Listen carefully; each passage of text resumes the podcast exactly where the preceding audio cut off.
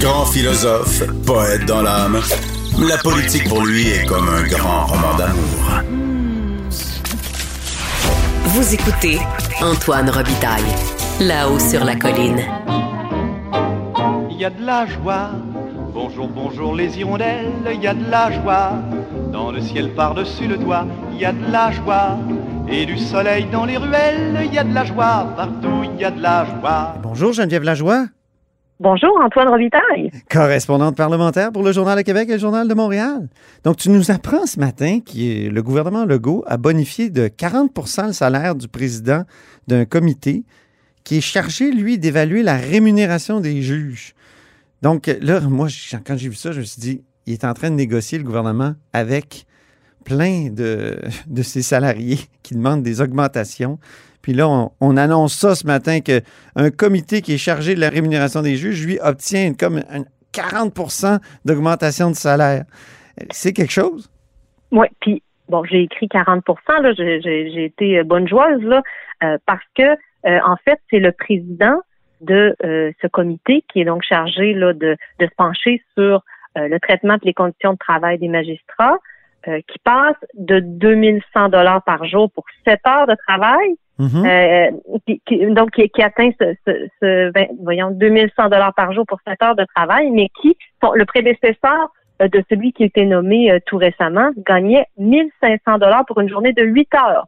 Donc bon, j'ai j'ai parlé de 40 mais c'est un petit peu plus que ça parce que c'est en plus pour moins d'heures de travail dans une journée. Ah, euh, ouais.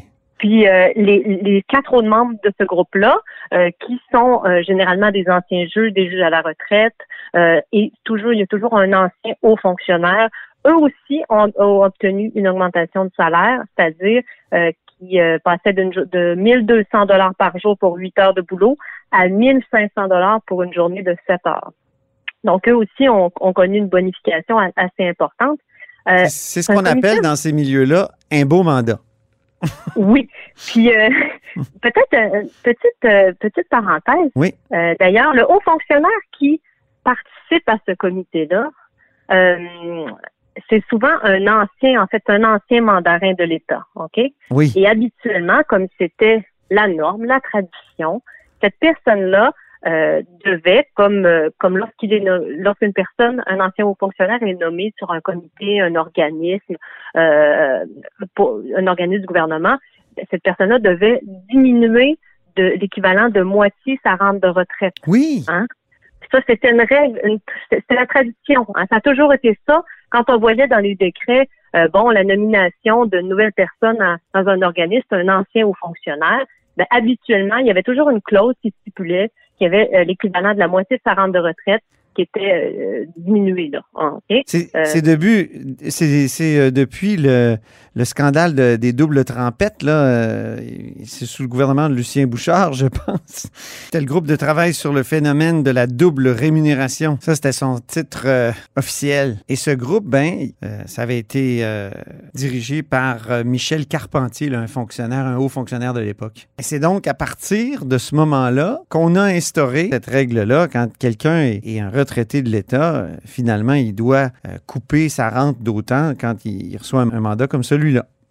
Tout à fait. Mais ce que j'ai découvert, c'est que le haut fonctionnaire à la retraite Bernard Turgeon, qui vient d'être nommé par le gouvernement, lui, n'a pas cette clause-là. Ben voyons. Parce que le gouvernement Legault, il y a quelques mois, a modifié les règles, cette tradition-là qui existait. Donc maintenant, lorsqu'un ancien haut fonctionnaire est nommé par le gouvernement ou l'Assemblée nationale pour un poste, soit sur euh, le, le- un conseil d'administration ou pour à temps partiel sur un organisme. Donc, je, dis bien c'est bien à temps partiel.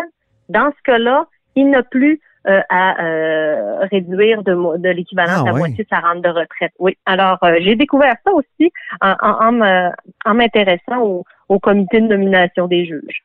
Bon, je veux juste qu'on explique aux gens, Geneviève, pourquoi ça existe un comité comme ça, là, parce qu'il faut, faut bien le dire, c'est un comité qui étudie la rémunération des juges.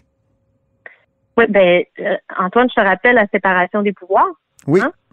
Euh, donc, euh, c'est pour ça qu'on a fini par nommer un comité pour se pencher sur la rémunération des juges. Évidemment, quand c'est les politiciens qui devaient se pencher sur la rémunération des juges, après ça, euh, côté impartialité, euh, bon, ça. les gens pourraient soulever des questions. On se souvient Alors- du renvoi de 1997 sur la rémunération des juges. fallait blinder l'indépendance judiciaire. Puis quand on, on donne un salaire à, quelqu'un, quand on décide, on, ça peut être une forme de contrôle. hein. On sait que, par exemple, le vérificateur général, euh, il y a comme un salaire décrété euh, pour pas que ça soit justement euh, quelqu'un qui veuille le contrôler, qui, détermine son salaire. C'est ça. Donc là, il y a un comité donc qui a été mis sur pied et depuis le début des années 2000, si je ne m'abuse, bon, c'est un, c'est un comité qui est nommé pour quatre ans généralement ou autour de ça, et puis donc qui se penche sur euh, bon les conditions de travail, euh, qui est qui est régime de retraite des juges, le salaire, euh, si tout ça est, il compare avec ailleurs dans le monde, ailleurs au Canada. Donc, et arrive avec un rapport déposé à l'Assemblée nationale généralement aux quatre ans pour dire bon ben voi- voici ce que nous on pense euh, que devrait être le salaire euh, des juges pour les prochains quatre ans.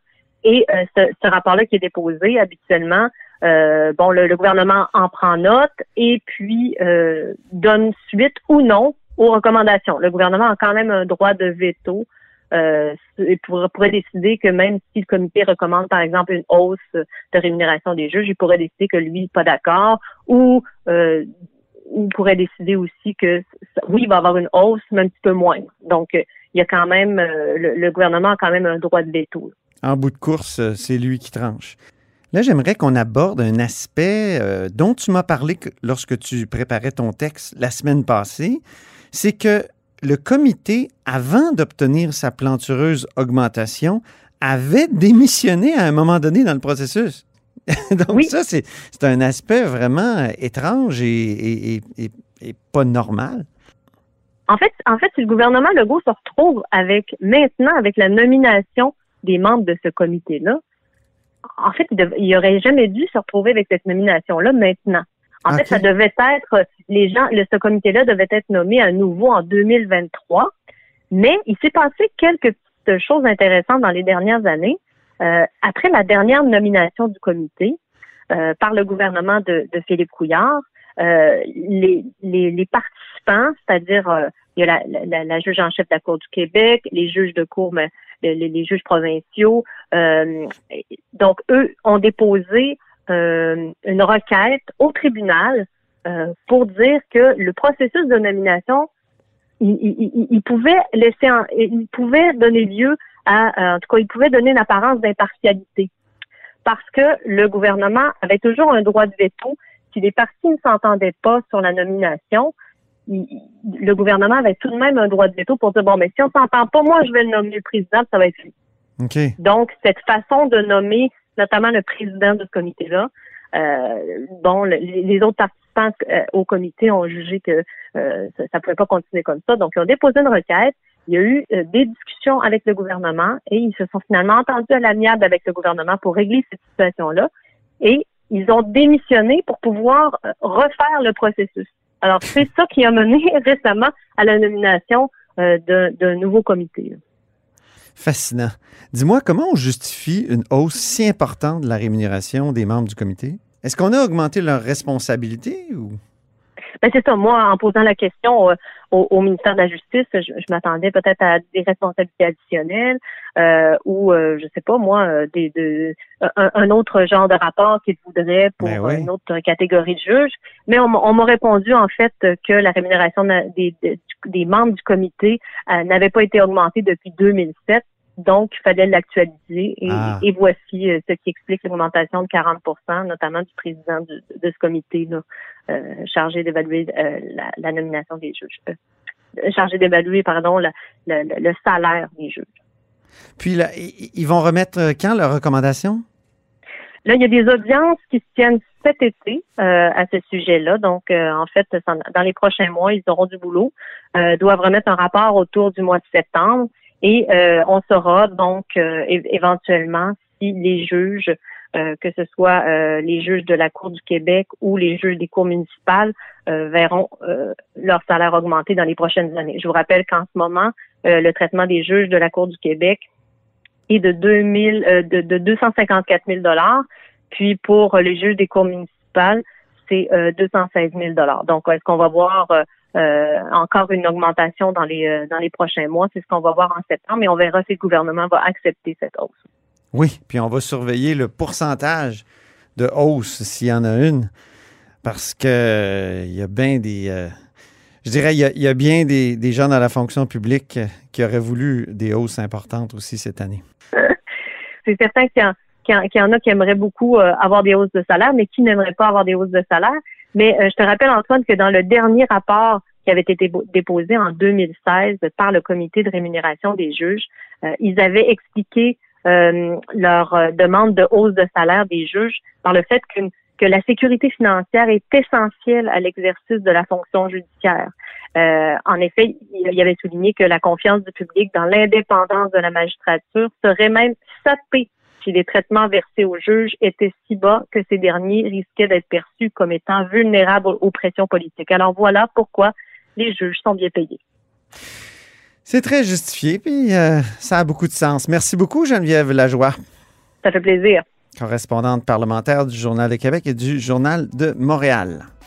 Et c'est tout pour La Haut sur la Colline en ce lundi. Merci beaucoup d'avoir été des nôtres. N'hésitez surtout pas à diffuser vos segments préférés sur vos réseaux. N'hésitez pas aussi, j'insiste, à nous écrire. Hein. La semaine passée, justement, avec notre chroniqueur Taillon, là, on a fait comme une recension des lettres euh, et des questions qui nous étaient posées par les auditeurs.